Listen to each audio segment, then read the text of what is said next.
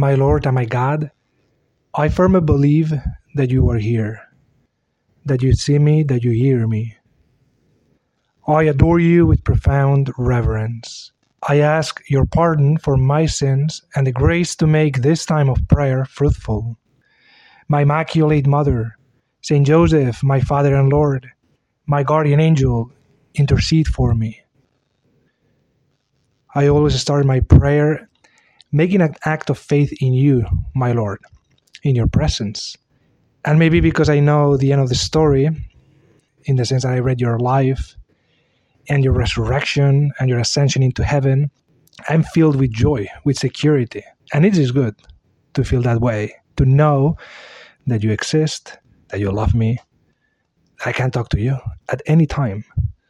And especially during these days of Easter, to feel the joy of your resurrection, to know that you are alive, that you breathe, that you are awaiting from me with a big smile in heaven, fills me with joy. But sometimes, my Lord, I think I take it for granted, and maybe I, I have to go back to the history of salvation and then put myself in the shoes of the protagonists will help me a lot to grow. The adventure that they went through, all the saints, can teach me many things. Today I want to focus on one of my favorite ones. I don't know if you have your favorite saints. I do, and uh, all of them are awesome, really. But some of them, I think, stick out more, or or at least we feel more attracted to follow them because maybe we see something that uh, it is more human or is more attractive to us, whatever it is. Anyway, all of them are great. But today I want to read a little bit about the story of Mary Magdalene. Let's see how she reacted in front of difficulties. Remember, just to give a little bit of framework, that uh, when she went to the tomb after the crucifixion, after three days, put yourself in her shoes and uh, think about what you have seen or what she had seen. Jesus Christ for three years, preaching, performing miracles, talking to people one on one, visiting homes, going for dinner, interacting with kids, with men, women, soldiers, politicians, all sorts of people. And that dream that was amazing suddenly was shut down by the imprisonment, the torture, the crucifixion of him, of Jesus Christ. And then Mary Magdalene, two, three days, trying to cope with that reality of Jesus being dead. And then, you know, put yourself in those shoes and uh, think about it for a second. Try to understand how difficult it was for her to believe, as it is for us sometimes, my Lord, sometimes it's difficult to believe. And then in the chapter number 20 of St. John's Gospel, it says that Mary stayed out the, outside the tomb weeping in the morning of the resurrection. We know that it's the morning of the resurrection, but she didn't know that. It's not in the calendar. Mary Magdalene didn't wake up that day and say, No, today's the morning of the resurrection. No, she woke up with a traumatic experience of Jesus Christ, being dead and tortured. And the soldiers were around the tomb, guarding the tomb, and the rock was there, and it was dark. And many Jewish people, authorities, were against him, persecuting him.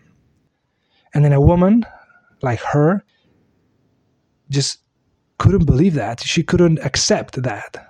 And then moved by a tender love, by a like a very genuine love, she said to herself, I, I need to see him once before he's completely buried forever I need to say goodbye one more time. What a faith. For me, what a great example for me.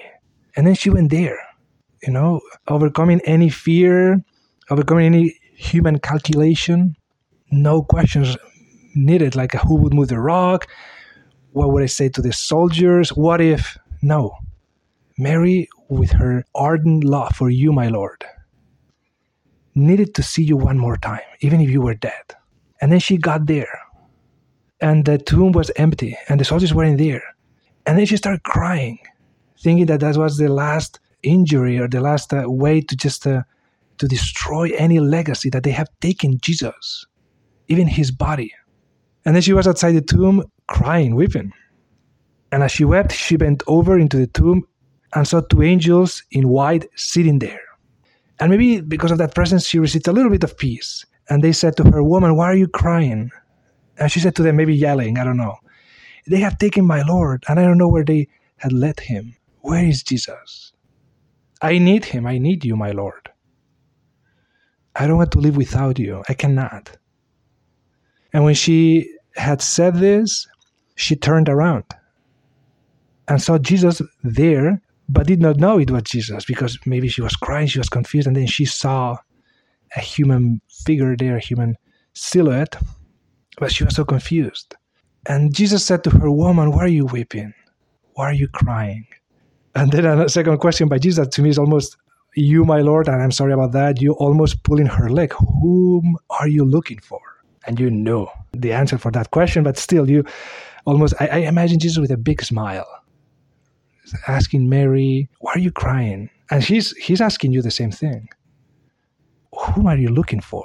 Why are you crying if you're looking for me? And then she thought he was the gardener and said to him, Sir, if you carried him away, tell me where you had laid him, and I will take him. What a strong love. What a big heart. And I'm not talking just emotionally. I'm saying what a deep faith and, and desires of were burning in the in the heart of Mary Magdalene. And then Jesus said, said to her, Mary, just that word, Mary, her name, calling her Mary. No more words needed. She turned and said to him in Hebrew, Rabboni, which means teacher, master. She recognized the voice of Jesus. Maybe Jesus had an accent, right, from Galilee, and then Mary just being confused, crying, but suddenly the way Jesus pronounced her name was enough to recognize this is Jesus. That voice, that um, music, or that kind of a tone or an accent, maybe, it is so genuine from God. I know this. I know that He's calling me again. And he and then Mary confused, Rabboni, which means teacher. And then Jesus said to her, Go to my brothers and tell them, I'm going to my father and your father, to my God and your God. I don't think there are words to express the moment that we're living right now. Because it's now. It's the now of resurrection that we are living today. Nothing has changed since that day in the history of Christianity. We're still in that morning. Right now, 20 centuries ago, we have the same Jesus, the same message. And I, would love to have a video of that moment, right? All of us would love to to have recorded in video, in images, or in pictures that encounter one of my big desires when I get to heaven with the grace of God is to sit down. I don't know your desire of heaven. I mean, for sure, each one of us has prepared a different heaven according to its personal heart. And after being in this world, we will get there and uh, and we will contemplate God. We will see Him face to face, and uh, and our hearts will explode in, in joy because we will be understood, healed, happy forever. And I, I don't know, but I, I one thing that I told our Lord many times in, in my prayer, in my dialogue with you, my Lord, is that I want to sit down with you, two big sofas, and uh, and a big screen, and then to watch the whole history of salvation from the beginning to the end in high definition. I want to see everything, and especially your life. I'm sure that the, that in heaven we can do whatever we want. So I, I want to do that, to see that moment of incarnation, the moment of your birth, your childhood, and to spend with you eternally, you know, sitting down there to see those 30 years of hidden life and your miracles and your words and you healing the lepers and multiplying the fish and the loaves and walking on the sea and your crucifixion and your smile and your voice and also that moment that changed everything forever. The moment of the resurrection, when you met Mary, your mother, and also Mary Magdalene. And at that moment of Mary Magdalene crying and, and holding on to you and, and you're saying, Go to my brothers, which is me. I have the legacy of Mary Magdalene in my hands, in my heart. She went to her brothers in the faith, to Peter, John, Andrew, all of them, and um, tell them, I'm going to my father and to your father. to my God and your God. I'm preparing for you a place. I'm, I'm, I'm alive.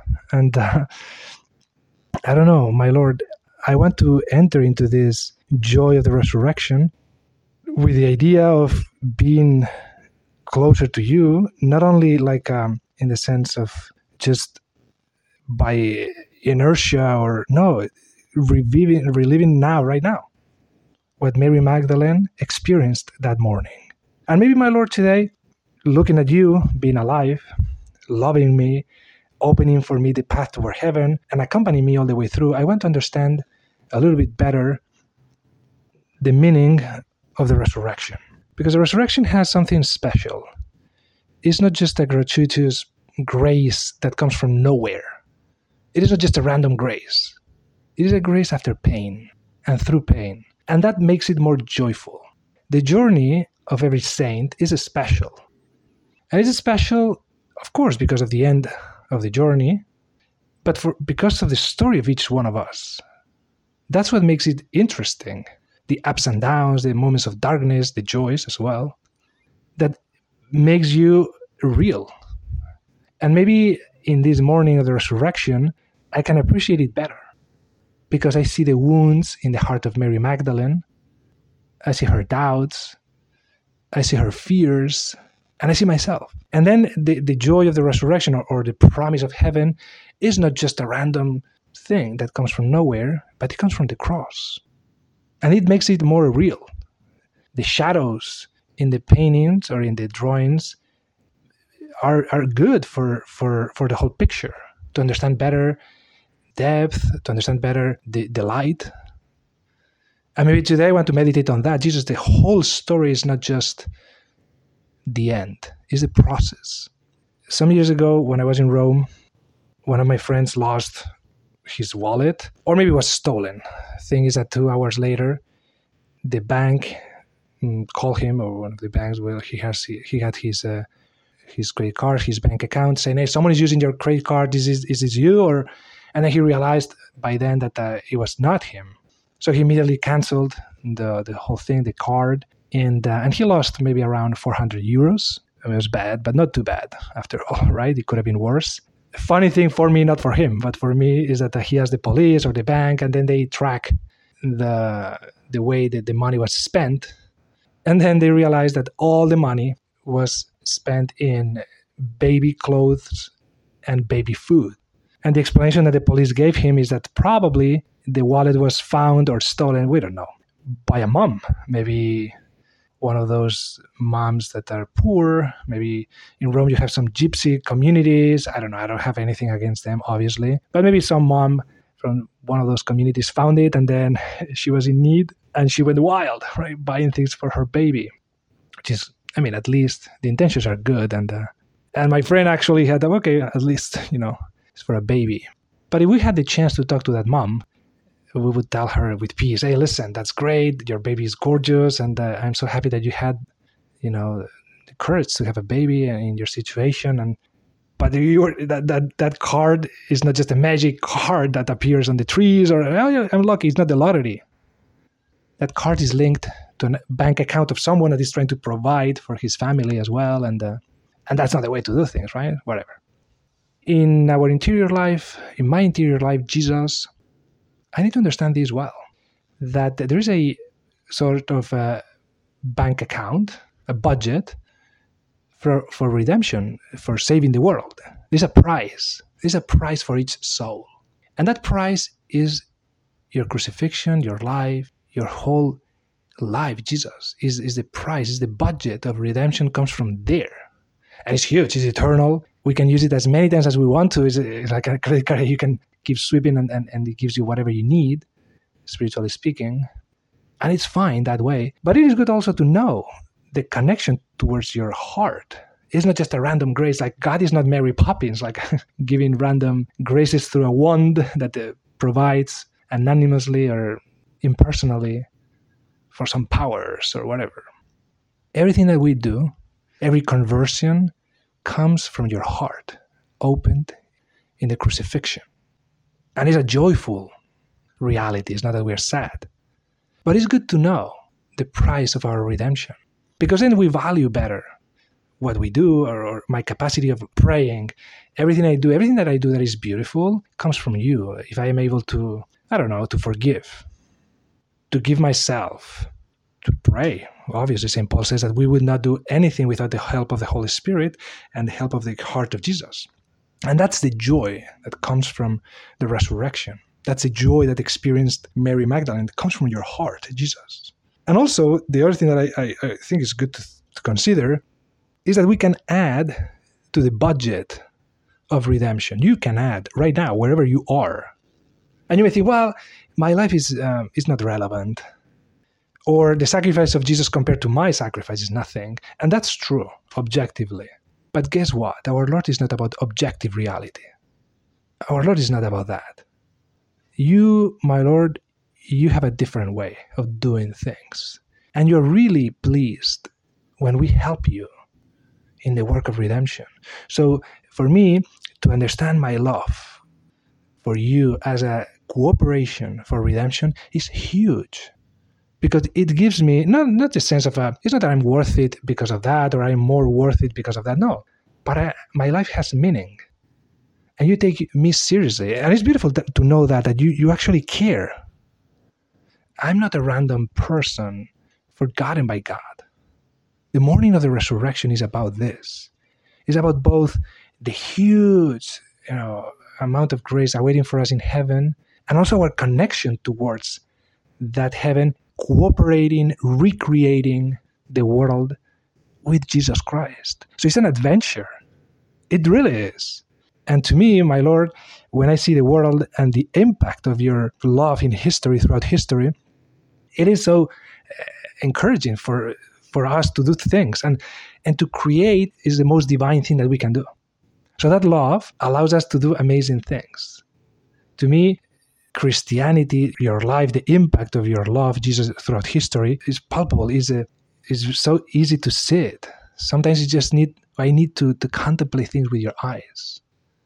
But any act that is a kind act comes from you, and that's beautiful. For instance, I don't know, preparing the table, buying some flowers for someone that you love, calling a friend, preparing a party. The other day, uh, mom organized a party for her husband, and uh, invited all his friends. And it was a surprise party. I was invited to 40, 50 people there. And the dad was so shocked with with their children, five or six of them, all of them with a big smile. Nobody knew except the wife. And then all the dudes there, you know, celebrating. That's divine. Many things that are divine, that are creations, that come from your heart. Our capacity of bringing dignity to this world is what makes the difference it actually makes a huge difference to dress up well.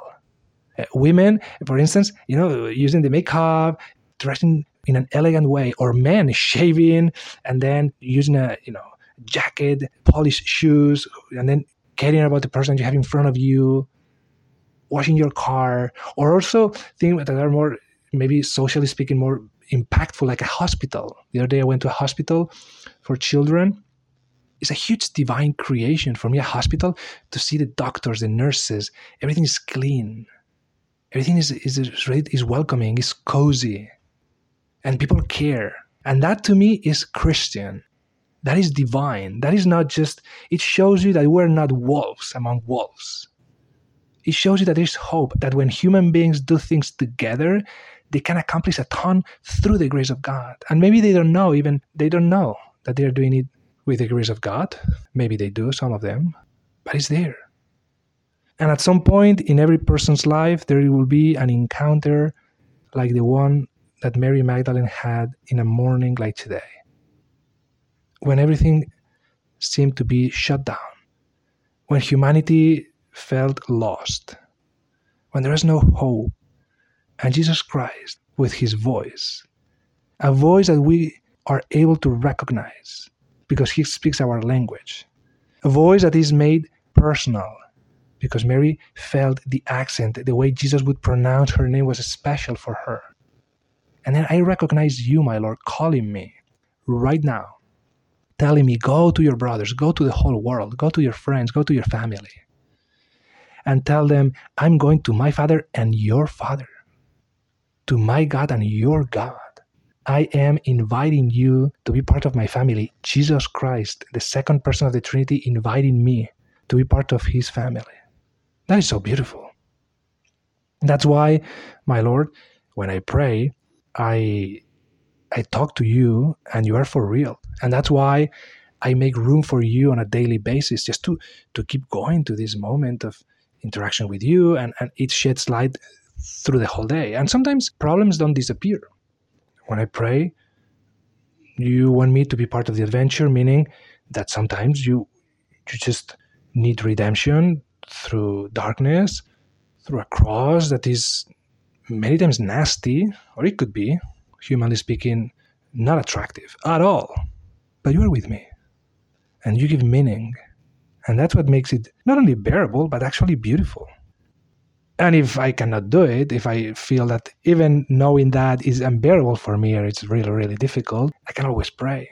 To me, there is this wonderful prayer, the Memorare, that is so so Christian, so human. Is a prayer that starts saying, Remember, please. Remember.